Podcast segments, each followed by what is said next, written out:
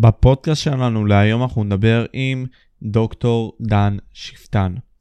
דוקטור שפטן הוא ראש המרכז לחקר הביטחון הלאומי באוניברסיטת חיפה, ומרצה בכיר במחלקה למדעי המדינה באוניברסיטת חיפה. הוא לימד במכללה לביטחון לאומי של צבא ההגנה לישראל, ובמכללה לפיקוד ומטה. בפודקאסט עצמו דיברנו על כל מה שקשור לסכסוך הישראלי-פלסטיני.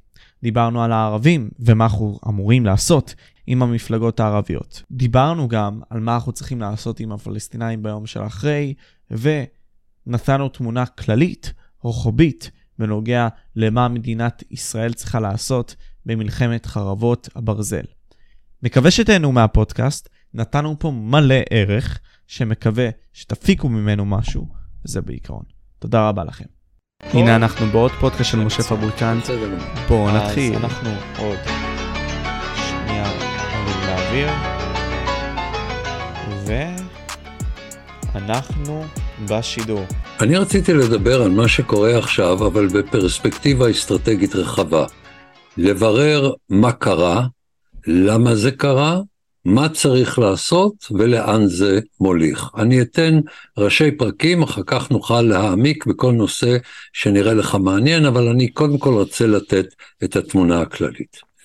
מה קרה? היה כישלון גדול, גם של המודיעין וגם של המערכת האופרטיבית, כולנו יודעים, אין טעם להיכנס לפירוט.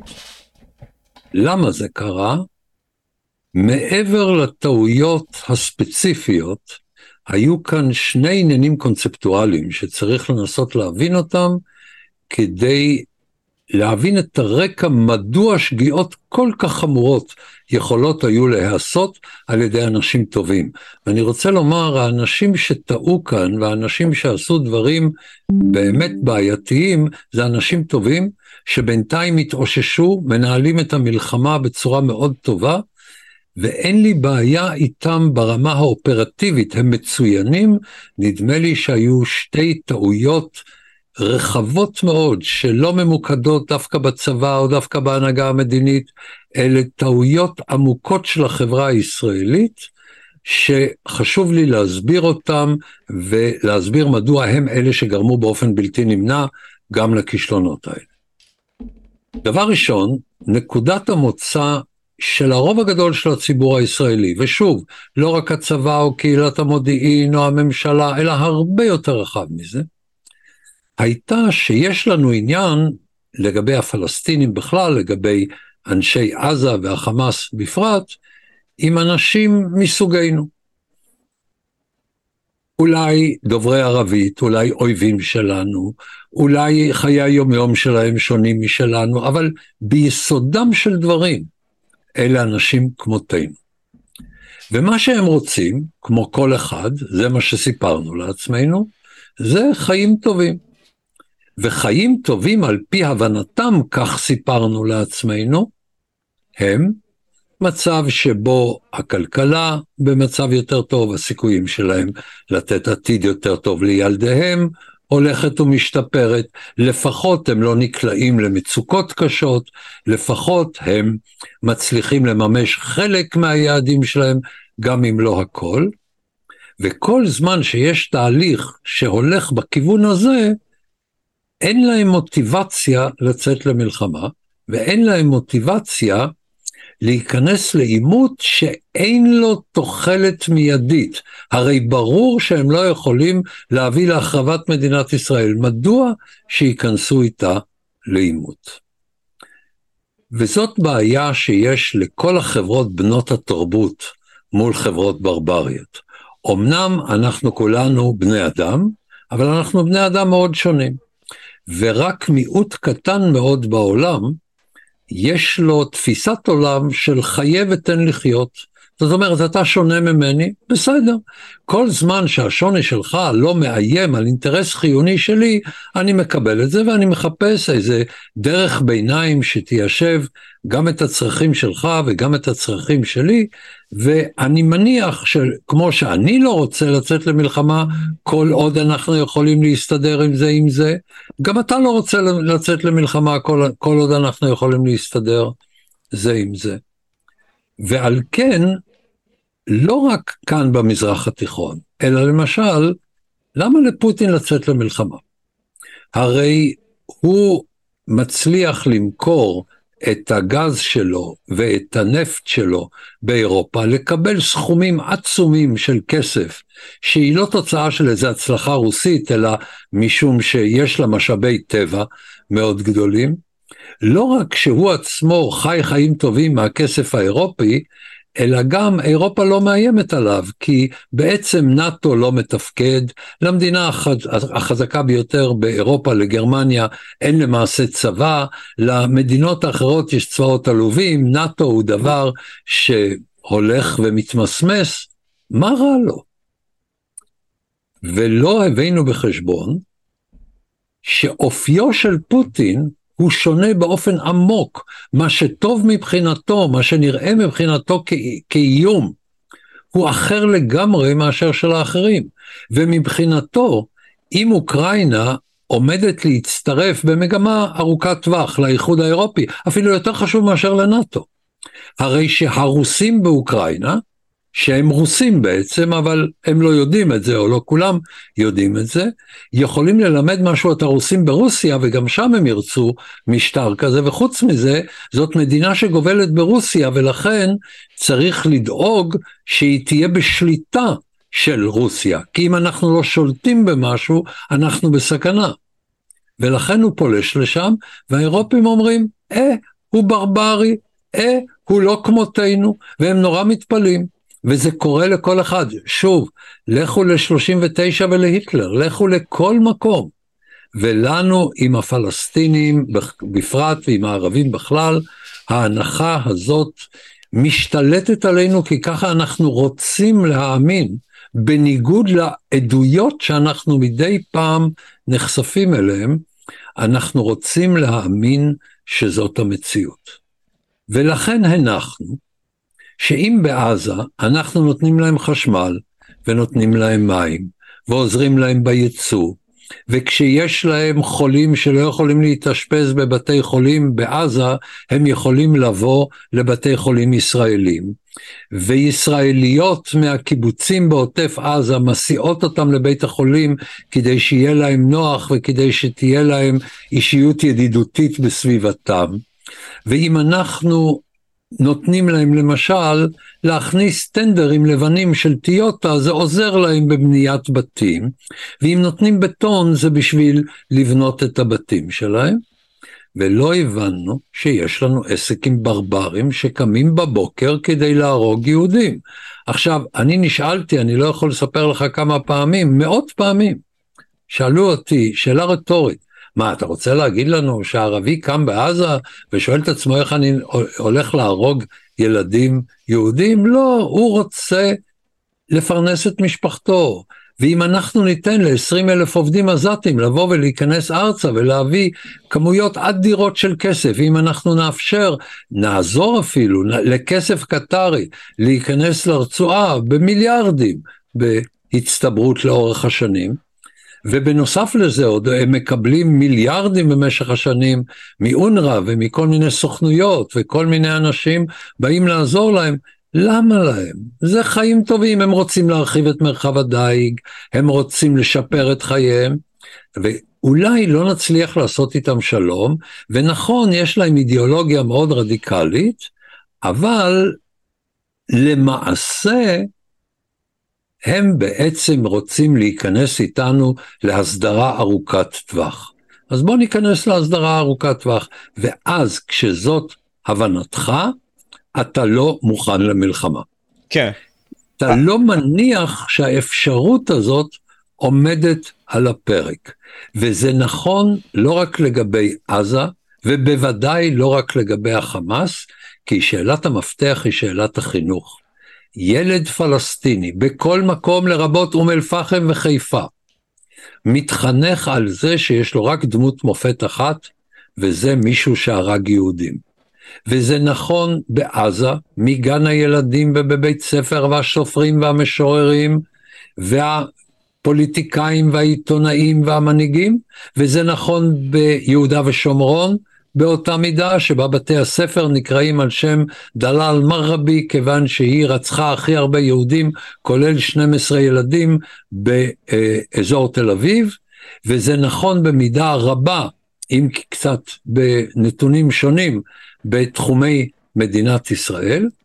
וכל המערכת הזאת מחנכת דור אחרי דור אחרי דור של אנשים שלא מוכנים לפשרה היסטורית, שיש להם קיבעון, אובססיה עם צדק היסטורי, שכל שנה מבכים את העובדה במאי כל שנה שהם לא הצליחו לחסל את המדינה היהודית ועושים הפגנות באוניברסיטאות בישראל לטובת זיכרון הנכבה כדי להתאבל על כך שלא הצליחו לחסל אותנו.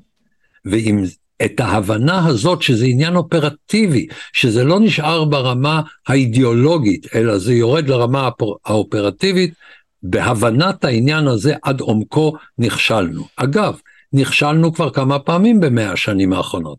למדנו ב-29 ושכחנו, למדנו ב-47-8 ושכחנו, למדנו באינתיפאדה השנייה ושכחנו.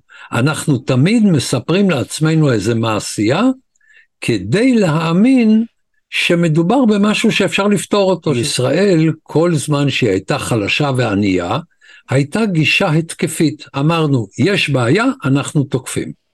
למה?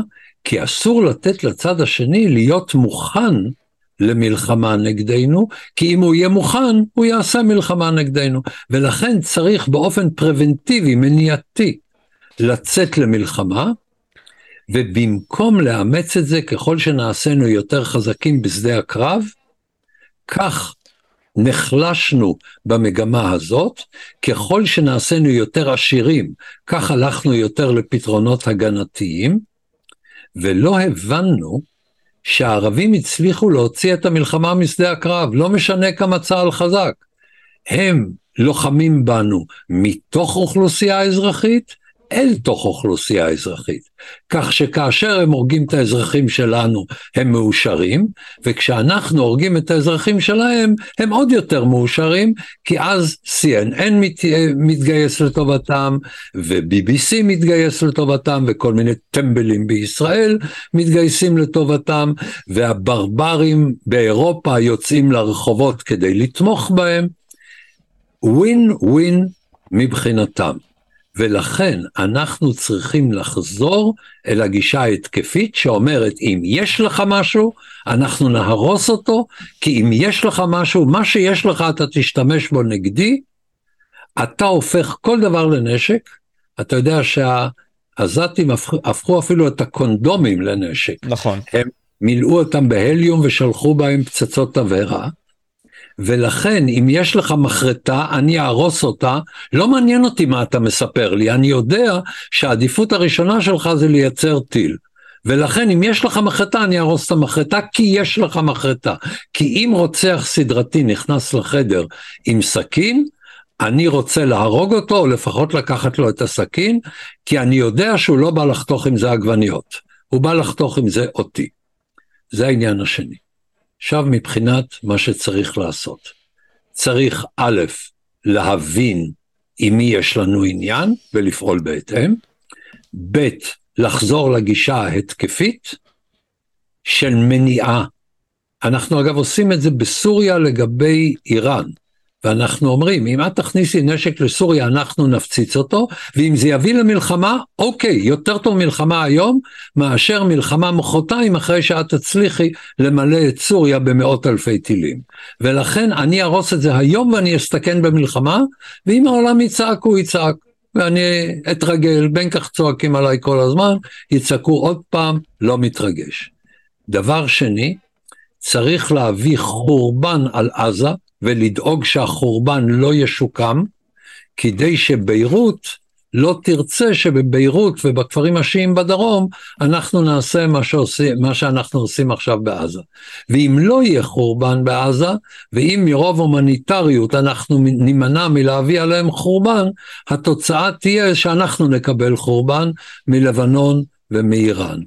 ולכן צריך לעשות את זה בחוכמה ובתיאום עם האמריקנים ועם מסגרות הומניטריות לדרום ועם כל השטיקים הקטנים, אבל בגדול, קודם כל שיהיה חורבן, כי אנחנו צריכים להסביר שגם בני תרבות יודעים לעשות את מה שהבריטים עשו בברלין ובהמבורג, את מה שהאמריקאים עשו בטוקיו ובנגסקי ובירושימה, כי אם הם יחשבו שמרוב עדינות נפש אנחנו לא יכולים לשבור להם את הפרצוף, אין לנו סיכוי לחיות במזרח התיכון. אז...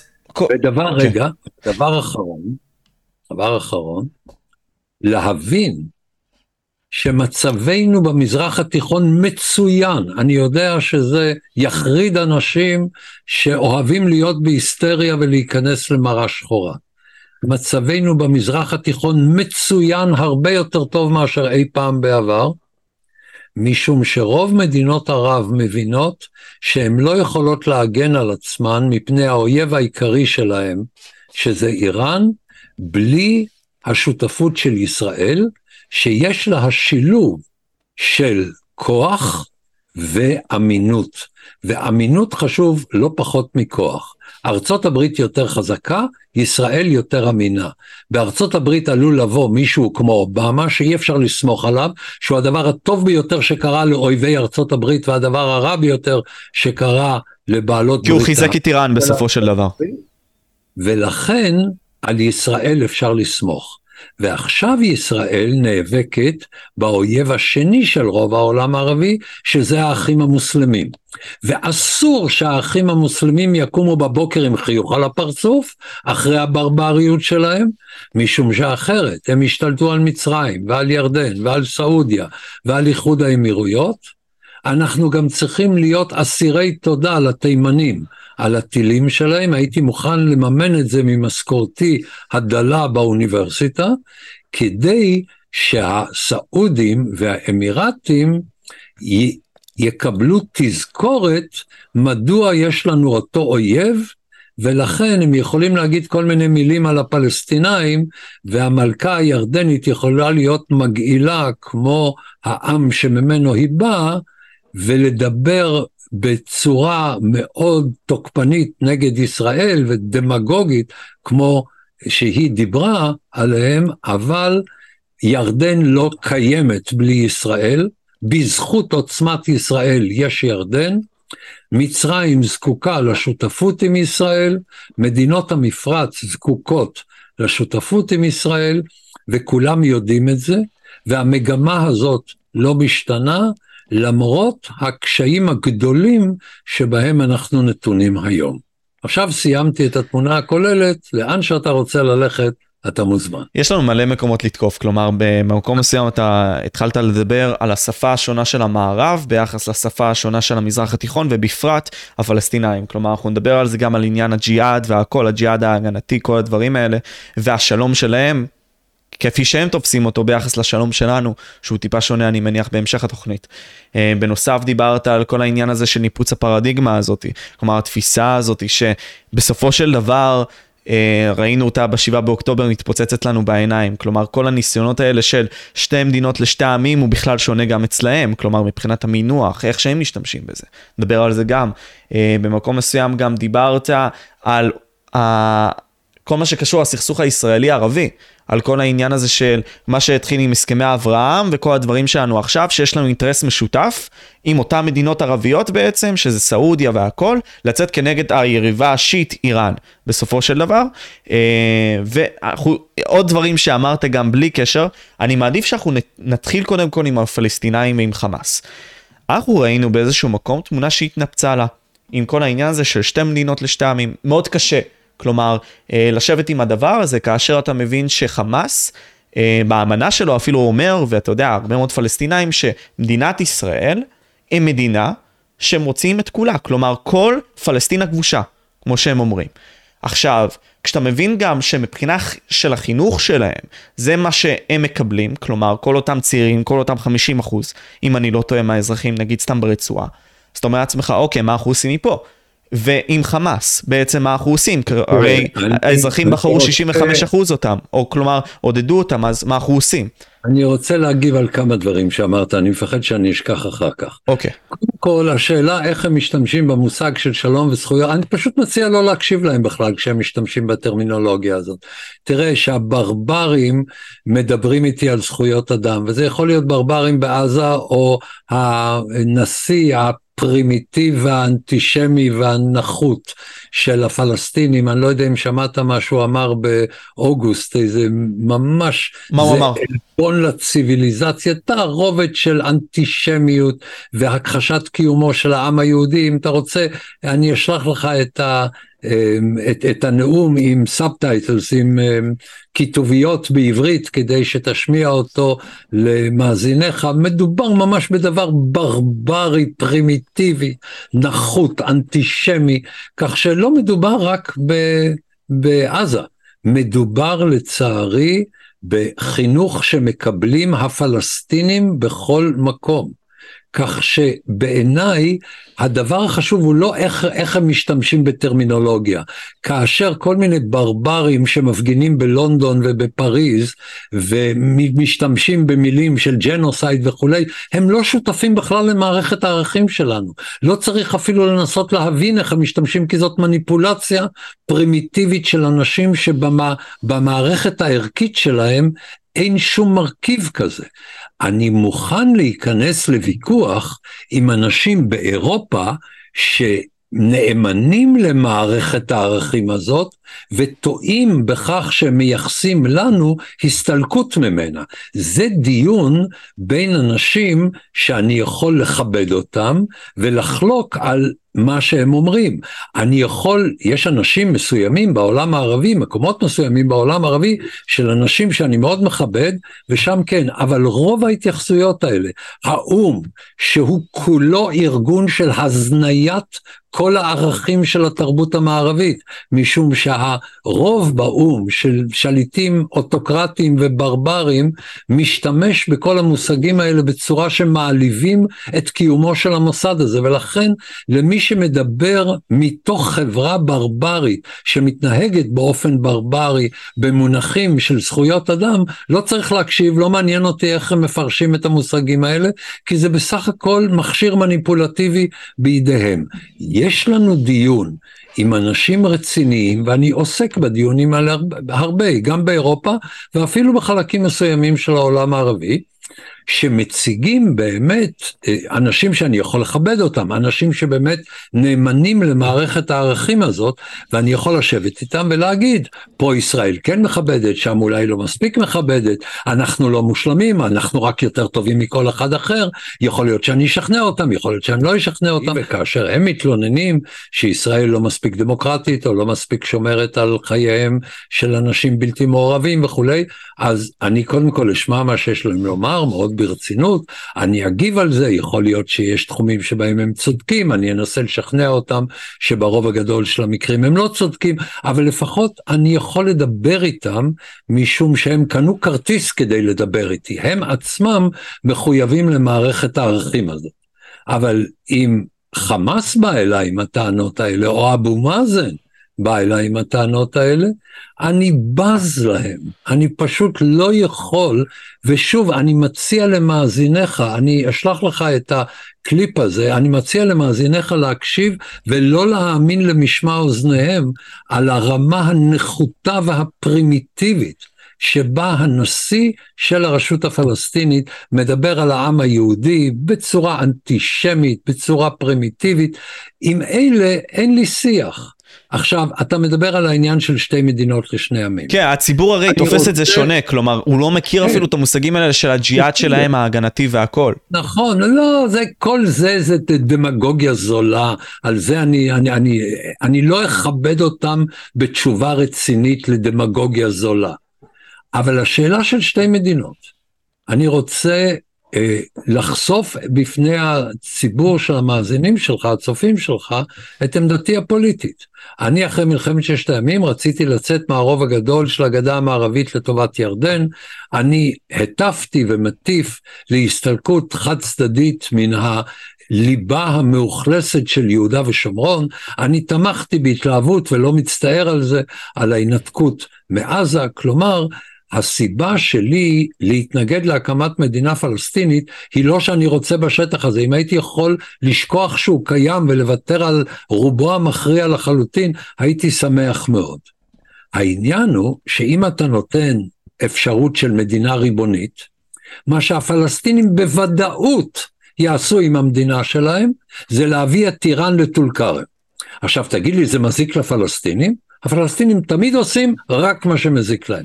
אתה רוצה להגיד לי שמה שעשו עכשיו החמאס לא מזיק לרצועת עזה? מזיק. האם הם עשו את זה? עשו את זה. מאה שנים של היסטוריה פלסטינית, הם עושים רק מה שמזיק להם. הם עושים את מה שנותן להם סיפוק בטווח הקצר, הם עושים את מה שנותן להם הם, יתרונות משניים בטווח הקצר, על חשבון עתיד הילדים שלהם. לא אכפת להם עתיד ילדיהם. הם נאמנים באופן פרימיטיבי לאיזה תפיסה של צדק היסטורי שבה ישראל לא קיימת, הם לא מביאים בחשבון את יחסי הכוחות מתוך איזו אמונה מיסטית שבסופו של דבר ישראל לא תצליח לעמוד בגלל שהחברה שלה תתמוטט מבפנים. הם מצליחים לגייס אה, תמיכה אצל חלקים באמת עלובים מבחינה מוסרית במערב, וגם אצל אנשים שפשוט מתוך בורות יכולים לתמוך במשהו שנשמע טוב, כי כל השקפת העולם שלהם היא רדודה.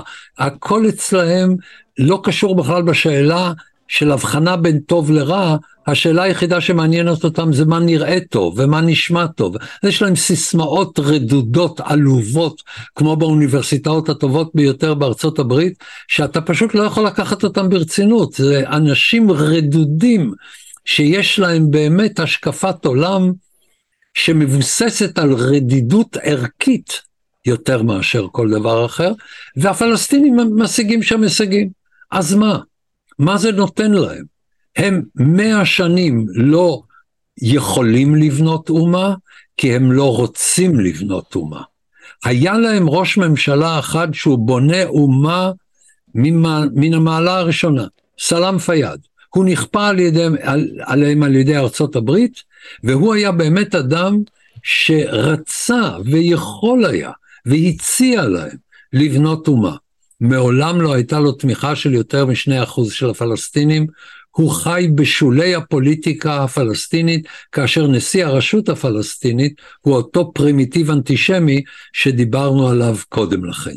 כלומר, שיש להם משהו טוב, הם דוחים אותו, שיש להם משהו עלוב, הם מאמצים אותו אל חלקם, שיש להם משהו ברברי, הם גאים בו. האם יש גם פלסטינים אחרים? כן. מה משקלם בחברה הפלסטינית? זניח. אפס, אפילו לא זניח, אפס, שום דבר, נאדה, גורניש. עכשיו, כדי שלא תהיה אי הבנה, הפלסטינים לא נולדו עם זה, זה לא עניין של ה-DNA, הם מתחנכים לכך. הם יכולים, אם הם רוצים, יום אחד, להכניס מהפכה בתרבות הפוליטית שלהם. הציונות היא מהפכה בתרבות הפוליטית של העם היהודי. הגיעו אנשים למסקנה לפני 150 שנה, 300 שנה, תלוי מאיפה אתה רוצה להתחיל, ואמרו, העם היהודי נמצא במבוי סתום בעידן המודרני, אנחנו זקוקים למהפכה תרבותית, ועשו מהפכה תרבותית, זה נקרא ציונות. לידינו שוכנת מדינה מוסלמית, טורקיה, שהצליחה לפני מאה שנים לעשות מהפכה תרבותית חיובית, ומאז ב-20 השנים האחרונות אימצה מהפכה תרבותית שלילית עם אה, ארדואן. יש ב, בתוך העולם הערבי מי שמנסה לשנות בצורה החיובית והמרשימה ביותר את התרבות הפוליטית של העולם הערבי, זאת אה, איחוד האמירויות שמחנכת את בניה לסובלנות. הפלסטינים בונים על העובדה שלא משנה מה הם יעשו, כל העולם יבוא לתת להם כסף. הם הפכו את האלימות ואת הקורבניות למקצוע. מה שהם יודעים זה לרצוח ולהתבכיין, או להשתבח ברוצחים ולהתבכיין. הדבר הזה נותן להם יתרונות מיידיים. תראה את מזכיר האו"ם העלוב הזה עם ההתבטאויות הדוחות שלו. אבל האם מזכיר האו"ם יכול להציע לילדים שלהם עתיד יותר טוב? גם. לא. אה, לא? ודרך אגב, לא, לא, הוא לא יכול, כי האו"ם הוא ארגון רקוב. הוא רקוב משום שהוא פועל על פי הרוב, והרוב של האו"ם זה מדינות אוטוריטריות וברבריות, והאירופים מנסים להתיישר לפיהם. כן? תראה איך צרפת הצביעה עכשיו באו"ם בעד החמאס, כן? וגרמניה נמנעה, והאירופים אה, נכנעים שם, והערבים מתבשמים ממה שאומר האו"ם.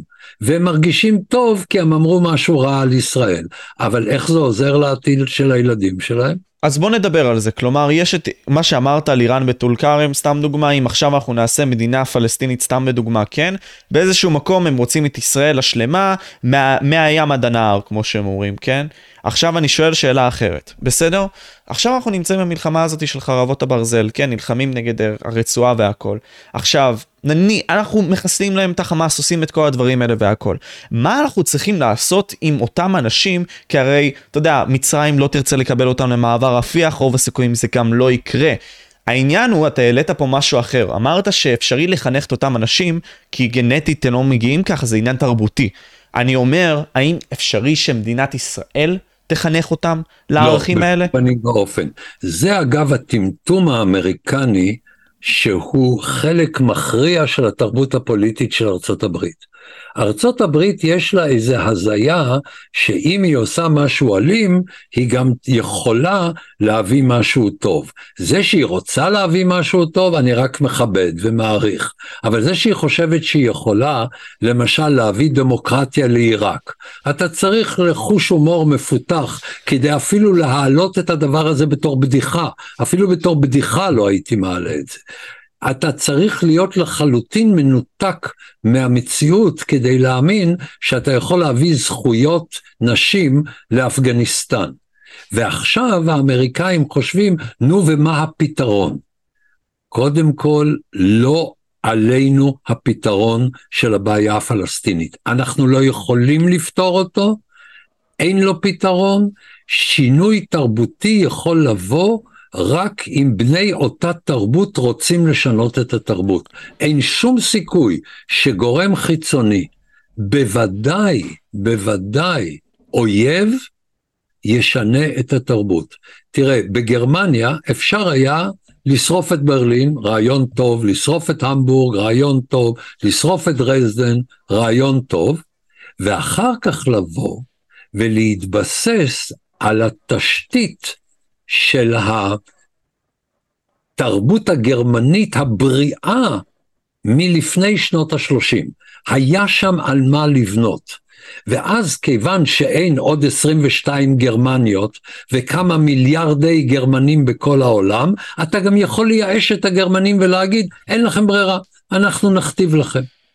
ואז אתה למשל יכול לקחת 12 מיליון אנשים מפולין, לגרש אותם מחלקים, שלזיה התחתית, שהיו גרמנים במשך תקופה ארוכה מאוד, לגרש מיליונים משם ולכפות עליהם את התרבות, כי היה על מה לבנות. זה מה שהם חשבו שיש על מה לבנות בעיראק, אין. חשבו שיש על מה לבנות באפגניסטן, אין. חושבים שיש על מה לבנות אצל הפלסטינים, אין. עכשיו, האם זה יכול לקרות? כן. האם הפלסטינים צריכים לרצות בזה? כן. הם לא רוצים בזה. בין היתר, כי הם יכולים להרשות לעצמם, כי נותנים להם מיליארדים. כי כל העולם מתגייס לטובתם, הם ברברים, אז נותנים להם כסף. הם ברברים, אז דואגים להם. הם ברברים, אז מחפשים פתרון בשבילם. כלומר, יש כאן משהו שבו אנחנו, בני התרבות המערבית, כולל ישראלים אווילים, מקלקלים את הסיכוי שיתחולל שינוי תרבותי מעמיק אצל הפלסטינים. השינוי לא צריך להגיע לנקודה שבה הם אוהבים אותנו. בכלל, אם הפלסטינים יאהבו אותנו, אני אשאל את עצמי מה עשיתי רע. אני רוצה רק להגיע למצב שבו הם יבינו שאין להם ברירה אלא לקבל פשרה היסטורית. ומשקר מי שטוען שזה, יש לזה אחיזה נרחבת בחברה הפלסטינית. זה שקר או בורות, בורות או שקר. וכל מי שמשקר כאילו שהם ויתרו על זכות השיבה, וכל מי שמשקר שהם רוצים מדינה בגדה וברצועה ולא אה, רואים את זה כשלב לקראת חיפה ויפו, הוא במקרה הטוב בור ועם הארץ, ובמקרה השכיח אדם שמשקר לעצמו, ואחר כך גם משקר לכולנו. אני גם רוצה לטעון, לחזור לטענה הקודמת שלך, דיברת על העניין הזה שאזרחי הרצועה, סתם בדוגמה, אתה יודע, ברובם תומכים בחמאס, אז אנחנו מניחים שהם תומכים ברצח אה, העם היהודי, העם ישראל בסופו של דבר, והכל, ובטרור הזה. אז עלה, אה, מה שמו? יוסיאן, בסדר? יוסיאן, לפני כמה, אליהו יוסיאן, שאמר שאין חפים מפשע. ובסופו של דבר, יש 2.5 מיליון טרוריסטים ברצועת עזה. אתה מסכים עם לא, הטענה לא, הזאת? לא, תראה, תראה, אני מציע לא ללכת מקוטב הזוי אחד לקוטב הזוי אחר. אגב, זה נכון אצלנו בכל התחומים, אני ראיתי את זה עכשיו בתחום המשפטי, ברגע שאתה רוצה לבקר קוטב הזוי אחד, אתה טיפש מספיק כדי לאמץ את הקוטב ההזוי השני. למדינת ישראל יש אחריות להשתדל להרוג בעיקר טרוריסטים. עכשיו, מכיוון שהטרוריסטים הכניסו את כלי הנשק שלהם ואת המפקדות שלהם לתוך בתי הספר של הילדים שלהם, אז יקרה גם שאנחנו נהרוג בלתי מעורבים. אבל להרוג באופן מכוון וגורף אנשים שלא מעורבים, יוריד אותנו לרמה של הפלסטינים. ואם מישהו רוצה לדעת כמה זה מאוס להתנהג בצורה כזאת, שיסתכל על הפלסטינים. ולכן אני לא רוצה לרדת לרמתם. אז אני שואל כאן, יש כאן באיזשהו מקום די מלכוד, כלומר, יש את השיטה המערבית של איך להתייחס לדברים האלה, והשיטה כביכול המזרח תיכונית הזאת, כלומר, וישראל נמצאת בתוכה כ- כהגדרה, כן? ופה אנחנו שואלים מהי הדרך לפעול בה, כלומר, האם זה או-או, או האם זה שניהם? לא, יש לי תשובה לזה. תראה, בכלל, כל דבר מעוות וחולני בחיים הוא תוצאה של לקחת רעיון טוב ולהביא אותו לקיצוניות טהרנית. וצריך מאוד להיזהר, ובעצם בכל תחום אנחנו שואלים מהו השילוב האופטימלי, לא מהו ההישג המקסימלי של כל ערך, אלא מהו השילוב האופטימלי של ערכים שונים. למשל, כולנו חסידים של פרטיות וכולנו חסידים של ביטחון. בשדה התעופה אני מוותר על פרטיות בשביל ביטחון. אני מרשה לאנשים לחטט בחפציי אפילו בגופי, כדי שלא תתפוצץ פצצה במטוס. אגב, בשיטה שאותה ערבים הביאו אל המערכת, ולא במקרה גם פלסטינאים. אבל השילוב הוא בין המקום שבו אני לא רוצה שהביטחון יכריע, למשל בביתי פנימה, אני לא רוצה שלכל אחד יהיה מותר להאזין לי, כי הבעיה הביטחונית בביתי פנימה איננה אקוטית כמו בשדה התעופה. אז בכל דבר, עם כל ערך, אתה צריך לאזן בין דברים חיוביים שונים, ולקיים באופן מתמיד שיח ציבורי על השאלה מהו האיזון הנכון. אנחנו צריכים בעת ובעונה אחת להיות גם ספרטה כלפי חוץ וגם אתונה כלפי פנים. העולם הערבי ברובו הגדול הוא ספרטה כלפי חוץ וספרטה כלפי פנים, ולכן הם מתייחסים באופן ברברי לאזרחים שלהם במדינות ערביות. לא בכולן, אבל, וזה שונה, יש דרגות שונות, אבל בגדול לא תענוג גדול לחיות בעולם הערבי, לא פלא שחלק מכריע של האוכלוסייה רוצה לעזוב. באירופה, בוודאי עד אוקראינה, הם החליטו להיות אתונה כלפי פנים בצורה נהדרת, יש לנו הרבה מה ללמוד מהם, ולהיות גם אתונה כלפי פוטין. וכלפי פוטין אתה צריך להיות ספרטה. ואנחנו שילבנו במשך הדורות בין היכולת להיות היום, בעצם הימים האלה, אנחנו ספרטה בעזה ואתונה בתל אביב ובירושלים. כן? אנחנו, האם זה מושלם? לא. האם הייתי בתחומים מסוימים רוצה להיות יותר ספרטה מול אויביי? כן. האם הייתי רוצה להיות לפעמים יותר אתונה כלפי הטובים, כלפי השותפים שלי למערכת הערכית ובתוך מדינת ישראל פנימה? כן. אבל השילוב הוא סביר. מדי פעם, ועכשיו זה אחד הפעמים האלה, צריך להסיט אותו יותר, כי התברר שכלפי הפלסטינים היינו יותר מדי אתונה ולא הבינו אותנו. הבינו אותנו לא נכון. עם גלעד שליט סתם דוגמה.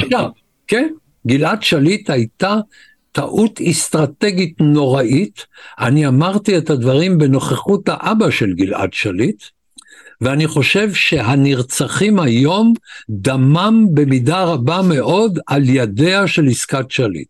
ואני רוצה להזכיר, ולא נעים לנו להזכיר, שכל ממשלות ישראל הלכו בכיוון הזה. לרבות יצחק שמיר כראש ממשלה בימי עסקת ג'יבריל, לרבות יצחק רבין, לרבות בנימין נתניהו, כולם הלכו בדרך הזאת וכולם טעו. וכולם טעו. כן? והמחיר הוא אלפי הרוגים. זאת, זאת המשמעות של הדברים האלה. אנחנו פשוט בקלות דעת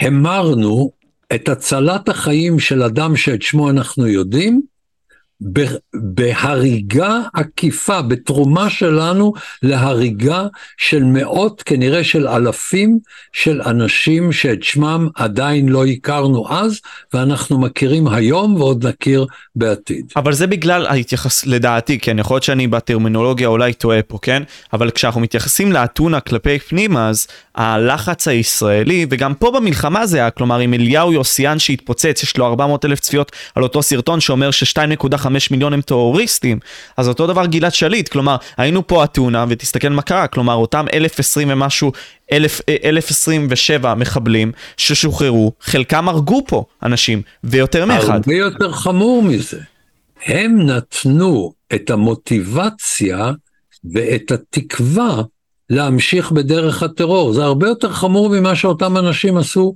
באופן אישי.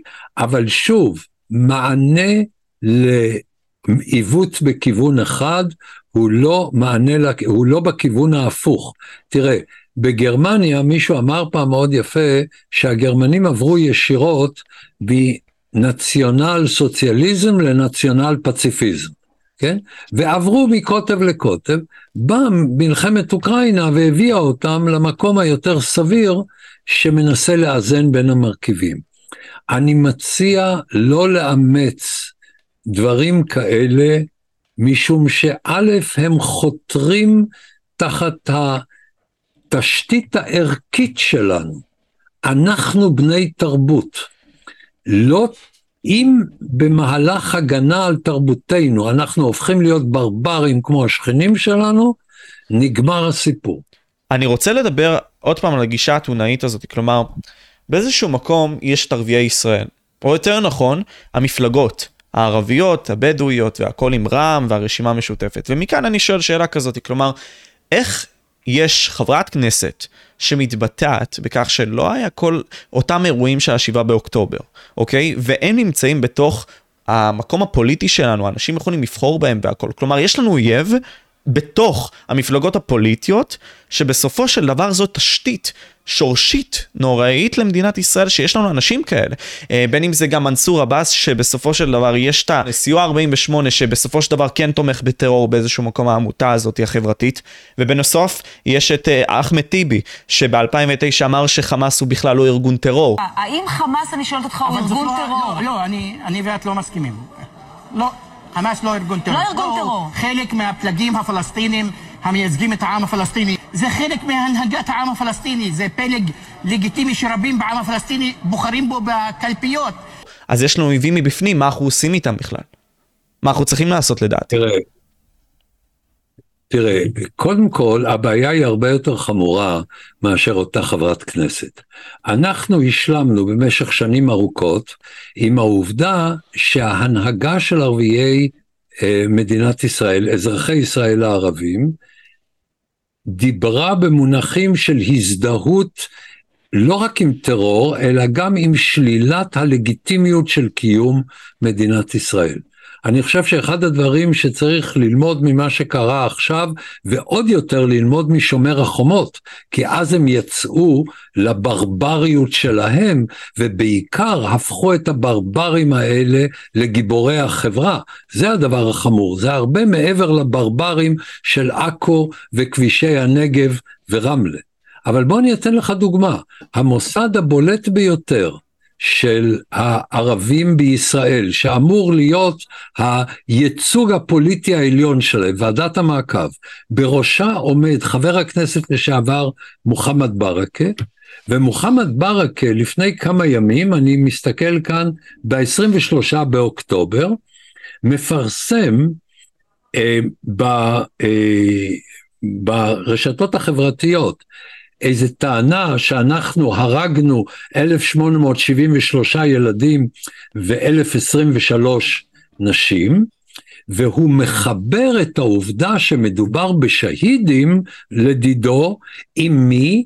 עם הרוצחים הפרימיטיביים, תת אדם שרצחו את היהודים בחברון ב-1929. עכשיו תראה, הנה הצילום אה, של הפוסט שלו. אגב, בעדיפותו, בעדיפותו של אה, ישי פרידמן. תוכל ש... לקרב את זה אולי? את זה אליי, מה לעשות עם זה? לקרב את זה אולי? בוא נראה, אולי כן. זה יתפקס. אני אולי לא יודע אם תצליחו לקרוא את הטקסט שכתוב כאן, אבל הדבר המעניין הוא שהוא מקשר את זה לקברים מטופחים.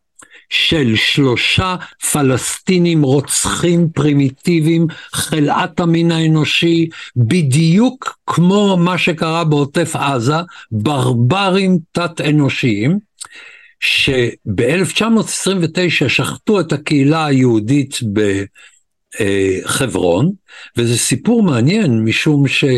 הבריטים רצו לתלות את מי שעסק שם בשחיטה, ודווקא הסוכנות היהודית ביקשה מהם לא לתלות את כולם כדי לא להלהיט את הרוחות, אז הם בחרו את, את החלאה הכי מתועבת מקרבם, שלושה חלאות אדם, ולאלה עשו קברים מטופחים בישראל, ולידם עושים הפגנות שצועדות משם לכלא עכו, מי שעכשיו מעלה את זה כדי להגיד, לא השתנה שום דבר מ-29 עד היום, אנחנו פלסטינים, צריך לשחוט יהודים. זה המסר, מי שלא מבין את המסר הזה הוא אידיוט, או שקרן, כן? אבל בדרך כלל אידיוט, שזה המסר. ואת זה אומר ראש ועדת המעקב, שגם עשה מהברברים ברמלה גיבורי האומה שמצילים את פלסטין. והציבור הישראלי בשל לזה עכשיו, שהזדהות עם האויב, בלי התחכמויות, זאת אומרת, אפשר להתחכם עם שופטים בבית משפט, כי הם רוצים שיתחכמו איתם, כדי שיהיה להם תירוץ.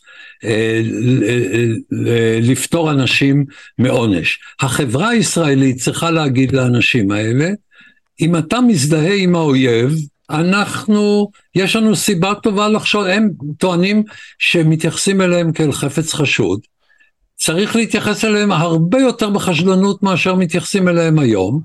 עכשיו, כשיש מישהו, וזה צריך לומר לזכותו, כמו מנסור עבאס, שבלי התחכמויות ובלי שאני בדקתי אותו מכל כיוון אפשרי, הוא הוגן לגמרי, כן?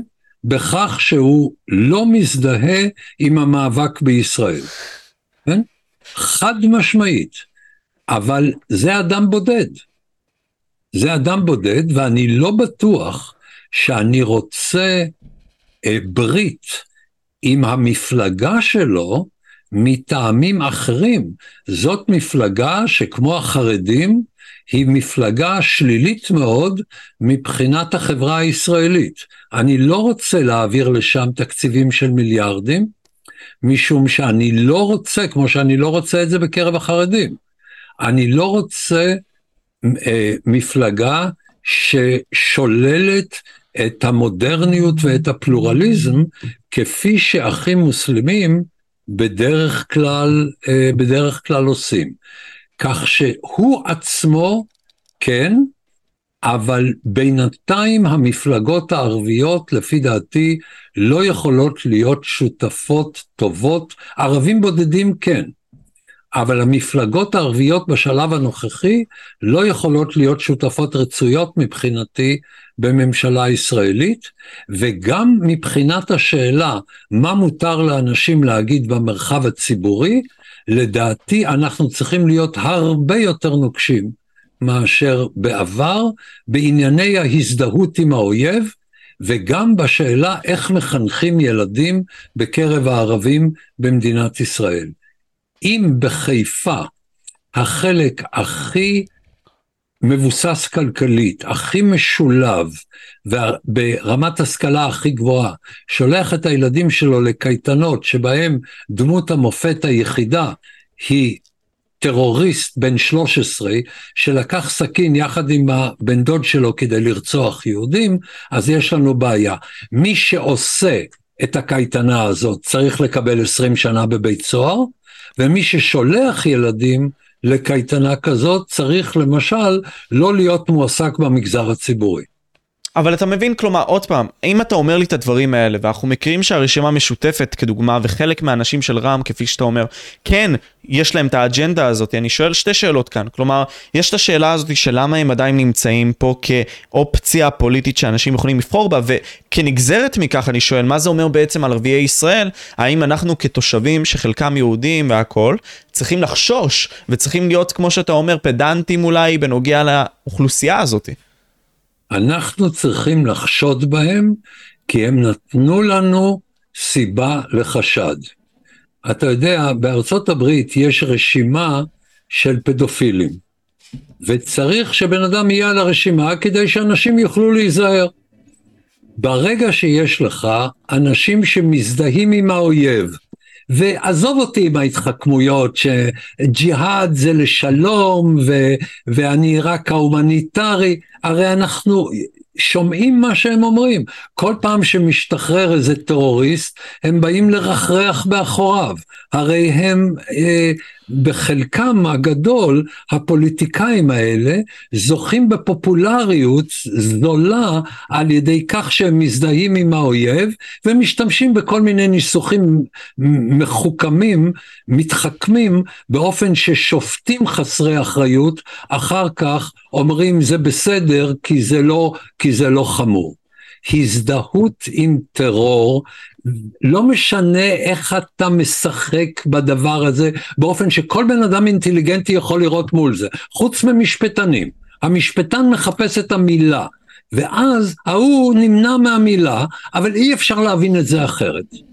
אז צריך, אם השופטים לא יודעים להפעיל שיקול דעת, צריך לכפות עליהם בחקיקה עונשי מינימום ולהגדיר את ההזדהות עם האויב באופן שלא יוכלו לעוות את זה כמו שהם עיוותו את זה עד עכשיו. יש את ה... אנחנו חוזרים טיפה לדיבור על האוכלוסייה הפלסטינית. על כל העניין הזה שלדעתי, האזרח האדיוט בהרבה מאוד מהמקרים לא באמת יודע את המניעים של השנאה. כן יש את העניין הזה של 48 והנכבה, כן, שמחזיקים אותה עד היום הזה. ויש את העניין הזה של 67 והכיבוש, שזה כביכול פחות בחשיבות שלהם לדעתי, אבל 48 מחזיק יותר חשיבות. מה שאני מנסה פה להגיד זה דבר כזה.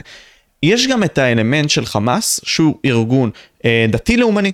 עכשיו אני שואל את השאלה הזאת, איך הקוראן, כפי שאנחנו מכירים אותו, משפיע בעצם על כל השיח שלהם, איך שהם מחזיקים, על כל הדברים האלה? מה האנד גול שלהם בעצם עם העניין הזה? אני מציע קודם כל להיזהר עם הכנסת הקוראן לעניין. תראה, זה נכון שדת היא גורם שעוזר, שאפשר לפרש אותו באופן שמסייע להפצה של אה, טיעונים רדיקליים ואלימים ורצחניים. אגב, זה נכון לא רק באסלאם, אני מזכיר לך את הרצחנות של הנוצרים בתקופות מסוימות, של חלק מהנוצרים, אני אזכיר לך למשל את מלחמת 30 השנה או את האינקוויזיציה, אני רוצה להזכיר לך מה קורה בישראל עם כל מיני רבנים שנתנו אישור הלכתי לברוך גולדשטיין וגם רוצח של רבין. כל, בדת, כל אחד יכול למצוא את מה שהוא רוצה. השאלה היא מי מפרש את הדת, באיזה צורה, באיזה אופן. למשל, האסלאם היום מתפרש אחרת לגמרי בעולם הערבי, בפקיסטן ובאפגניסטן מצד אחד, ובהודו ובאינדונזיה ובבנגלדש מצד שני, יש גם אסלאם יותר מתון. אני רוצה להזכיר לך שסאדאת, שעשה שלום עם ישראל, היה איש מאוד דתי. אני רוצה להזכיר לך שהמלך עבדאללה הראשון, שרצה לעשות שלום עם ישראל, היה אדם דתי. אה, הדת כשלעצמה היא לא הבעיה. השאלה היא האם אתה יודע להשתמש בדת כדי ל- ליצור אורח חיים בלתי נסבל. תראה, החרדים בישראל משתמשים בדת כדי להיות פרזיטים פרימיטיביים, אוקיי? האם זה אומר שהיהדות או התורה או התנ"ך הם פרזיטים ופרימיטיביים? מבחינת התייחסות לאוכלוסייה, אתה יכול להתייחס לזה כמו יהושע באי, או כמו הנביא ישעיהו, כן? תלוי מה אתה רוצה להוציא מתוך המערכת הזאת. כך שבוא לא נקבל את הפרשנות הפשטנית שאומרת אם אתה מוסלם אתה חייב להיות ברברי. זה בוודאי לא נכון. אבל אוקיי, אבל עם המוות המוזר של אירופה כפי שמדמים אותו אנשים כמו דאגלס מרי והכל והתופעות האלה, אני, אני מדבר על הסוגיה הזאת גם כנגזרת מזה שהם ממלאים בעצם את אירופה. אבל זה משום שהמוסלמים שעליהם דאגלס מרי מדבר, הם בעצם אלה שקיבלו על עצמם פרשנות מתועבת של האסלאם. אבל זו אוכלוסייה לא קטנה, אני מאמין נכון, שזה 500 מיליון נכון, איש מהעולם. נכון, זאת אוכלוסייה גדולה. אבל שוב, הם משתמשים באסלאם, כמו שהיה זמן שהשתמשו בנצרות, אה, כמו שיש גורמים בקרב היהודים שמשתמשים בדת לכל מיני מטרות. אז אם אתה בא ואומר, המוסלמים שבאים מאירופה לאירופה, מהמזרח התיכון, מפקיסטן ואפגניסטן, הם סכנה למערכת הערכים האירופית, אני את הטיעון הזה מקבל. צריך לעדן אותו, צריך להסביר אותו, צריך לסייג את הקביעה, אבל אם זה הכיוון, אני מבין את הכיוון. אם אומרים שהאסלאם הוא האיום, אני לא מקבל את זה. אוקיי, okay, אני, אני מבין מה אתה אומר, אבל אני שואל אז, האם אתה מאמין, אני, אני לא יודע, כן, שהאויב שלנו, נגיד סתם האלה ברצועה מחזיקים את העניין הזה של 48, לצד כל העניין הזה של אה, הקוראן, כן, של בסופו של דבר למלא את ישראל. כן, אני מבין את השאלה.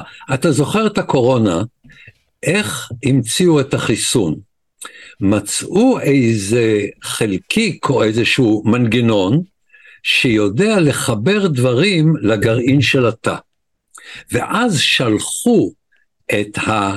חיסון באופן מדויק לאותו חלק של התא או של הגוף שבו הוא אפקטיבי. האסלאם, או בכלל דת, זה מכשיר מאוד יעיל, כי אנשים לא נוטים לחשוב, אלא לקבל סמכות. ולכן כל הדתות הם מכשירים מאוד יעילים כדי לחסוך לאנשים חשיבה, כי רוב האנשים לא רוצים לבזבז את זמנם בחשיבה, ורק לקבל משהו שהרב או האימאם או הכומר אה, אמר. ולכן, או האפיפיור במצבים מסוימים. ולכן אתה רוצה להיזהר ולומר, המסגד יכול להיות מקום פוליטי לא רק דתי, ולכן בוא נברר מי הם המטיפים. זה מוצדק מאוד, כן? אבל אל תניח שאם בן אדם הולך למסגד, הוא חייב להיות טרוריסט. מסכים. אולי במסגדים מסוימים אומרים דברים אחרים, כן? אז תבדוק, ואם לגופו של דבר האיש אומר את זה, אז תאסור אותו, וזה, וזה לא קשור בכלל לחופש דת. זה קשור לחופש הסתה באמצעות התירוץ הדתי. אוקיי, okay, אני מקבל את זה, בסדר. אני רוצה שאנחנו נלך לכל מה שקשור ל... אתה יודע, על העניין של הבכירים, כן? עכשיו, אתה יודע, קל מאוד להצביע אצבעות מאשימות והכל, ואתה באיזשהו מקום אומר שהם אנשים מאוד איכותיים וכאלה. אני רוצה אז לשאול את השאלה הזאת, כל, כלומר, כלפי נתניהו, כן, דוקטור שפטן. אני אומר, הבן אדם, אפשרי להצביע עליו ולהגיד אתה אשם בכל הסיטואציה הזאת, וכמובן שאנחנו נדע בזמן הקרוב מי באמת האשם, כן? אבל מה אתה חושב צריך לעשות עם נתניהו לאחר המלחמה עצמה? האם הוא צריך להישאר והכל? האם זו סיטואציה של יום כיפור? אני יודע שרשמת על זה ספר, האם זו סיטואציה כזאת שאנחנו צריכים שהם יתפטרו אולי? איך אתה מסתכל על זה? תראה, אה, אני רוצה מאוד להיזהר כאן, כי כל מה שאמרתי עד עכשיו, אמנם מושפע מעמדותיי, אבל לכל טיעון כאן אני יכול להביא אסמכתאות בלי סוף, ואני חושב שאני יכול לשכנע כל בן אדם הגון שלפחות הפרשנות שלי היא אחת הפרשנויות הסבירות. שאתה מגיע לש... לעניין כל כך טעון, כמו הנושא של נתניהו, אני מוכן להגיד לך מה דעתי, אבל אני לא מציע שתיקח את זה בתור איזה תרומה מקצועית, שהנה אנחנו מגלים את האמת שהמחקר חשף, ואנחנו לכן צריכים להסכים עם זה. אה, ככל שאנחנו מתקרבים יותר לתחום האישי ולתחום הפוליטי, ככה צריך יותר להיזהר.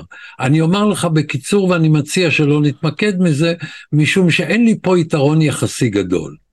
תראה, נתניהו הוא אדם מרשים, שתמיד הייתה אצלו בעיה של צירוף בין יכולות אנליטיות ואסטרטגיות מאוד מפותחות, לבין אופי מאוד בעייתי. והאיש היה תחת לחץ איום ונורא במשך השנים האחרונות, חלקו לחץ שהוא הרוויח ביושר, חלקו אה, מגמות היסטריות בחלק של הציבור הישראלי, ובמשך הזמן מה שקרה עכשיו, לפי דעתי, בשנים האחרונות, זה שהאופי הבעייתי שלו נעשה יותר דומיננטי מאשר היכולות האסטרטגיות שלו. ואני רואה אותו עושה הרבה מאוד שגיאות, לא רק בתחום הלאומי, אלא גם בתחום הפוליטי של מה שטוב לטובתו הפוליטית, דבר שבוודאי אה, מעסיק אותו, אגב, כמו כל פוליטיקאי, אין דבר כזה פוליטיקאי שהדבר הזה לא מעסיק אותו, זה חלק מהמקצוע, אסור להתעלם מן המרכיב הזה. ו... אבל לומר שמה שקרה בשבעה באוקטובר זאת אשמתו, זה לפי דעתי רדוד. האם מצבה של ישראל לקראת העימות הזה היא אחריותו? כן. האם הוא הקים ממשלה עם גורמים שלא צריכים להיות בממשלה בתוך מדינת ישראל, אנשים כמו עוצמה יהודית ושריה וחברי הכנסת שלה, אה, אנשים, אה, מקום כל כך דומיננטי למרכיבים החרדים הבלתי פרודוקטיביים, למשל, הבטחה עוד לפני הבחירות שאפילו החרדים שהסכימו ללימודי ליבה יקבלו את מלוא ההקצוות גם בלי לימודי ליבה, כן? זה אוסף של דברים שהביא עלינו ממשלה שאולי רמת האמון בה היא הנמוכה ביותר שהייתה, נדמה לי, בישראל אי פעם. וזה לרבות מצביעי ימין ומצביעי נתניהו. יש לנו כאן מצב ייחודי, ואחרי המלחמה נצטרך לטפל בזה. אבל אני מציע שלא נעמיק בתחום הזה, כאמור, אין לי כאן יתרון יחסי על פני אה, אנשים שאולי הם יותר מקצועיים בתחום הזה ממני. מקבל. אני אומר את הסוגיה הבאה, כלומר יש לנו את אותם, אם דיברנו על נתניהו, דיבר, חשוב לציין את הסכמי אברהם לדעתי, כל מה שקרה עם כהונת טראמפ נכון, והכל.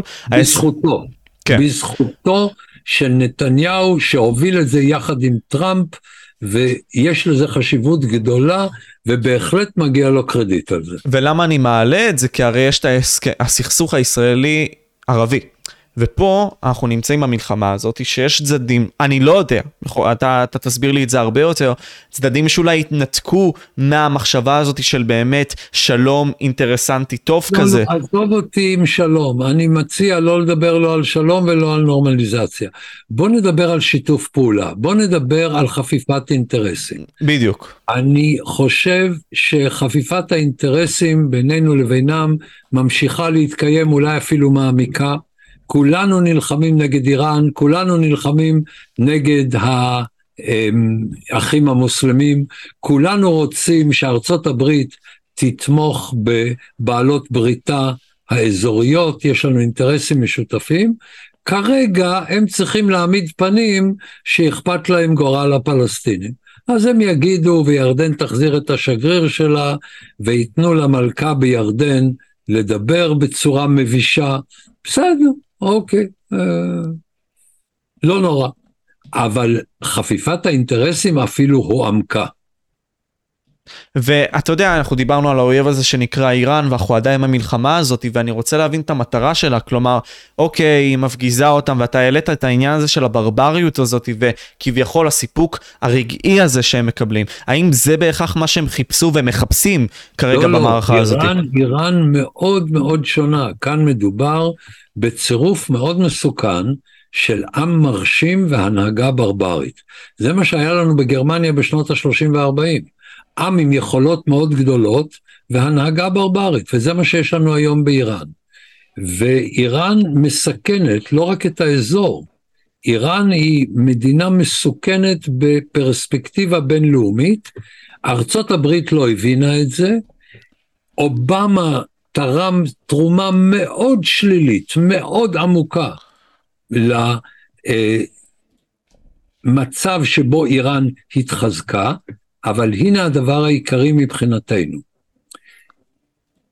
כל המזרח התיכון יודע שאיראן מאוד חזקה והערבים מאוד חלשים, איראן רוצה הגמוניה בכל המזרח התיכון, כדי להילחם בהגמוניה האיראנית אין מנוס מישראל, מקשרים טובים עם ישראל, והמוטיבציה החזקה ביותר למדינות ערביות לשיתוף פעולה עם ישראל הוא האיום האיראני.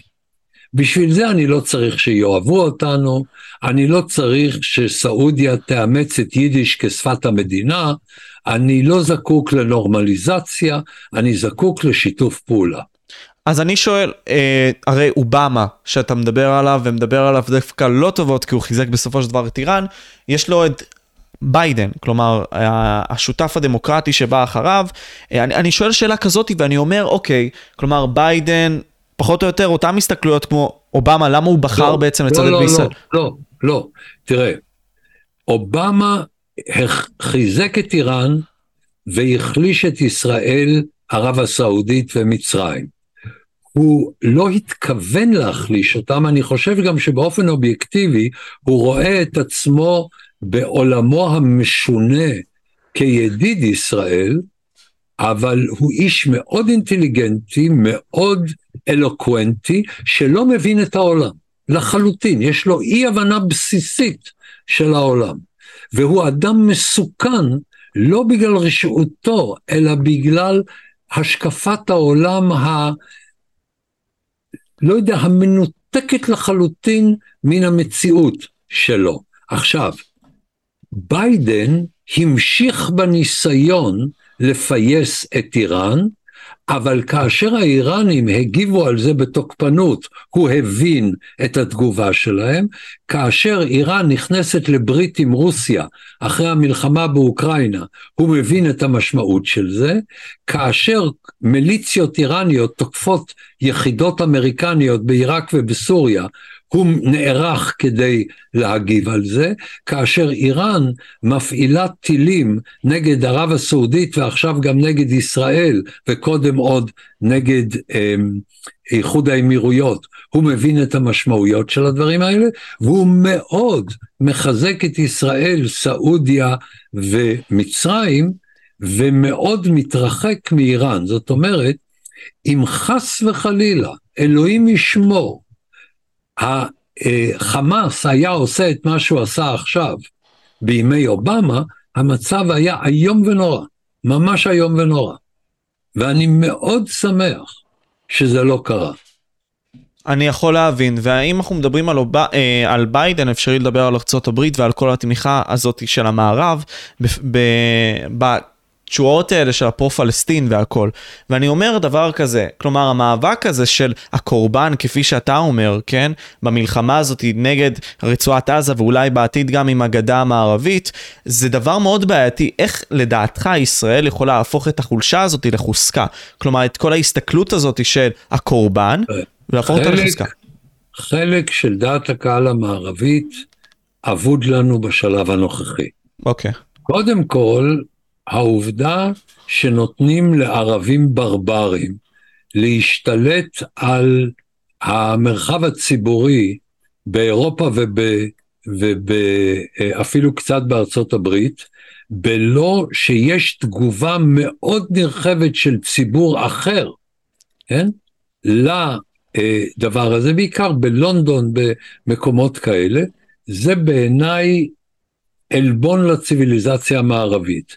כשיש לך בעיקר בחוגים אקדמיים וחוגי שמאל את העיוות העמוק ש, של חוסר הבחנה בין טוב לרע. תראה, יש תופעה נורא מעניינת.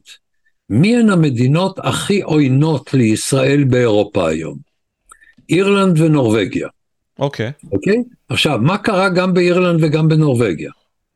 באירלנד היא הייתה נייטרלית במאבק נגד הנאצים, וכשהיטלר מת במאי 45, אמ, נשיא אירלנד בא לביקור תנחומים בשגרירות הגרמנית בדבלין כדי לנחם את השגריר על מותו של היטלר.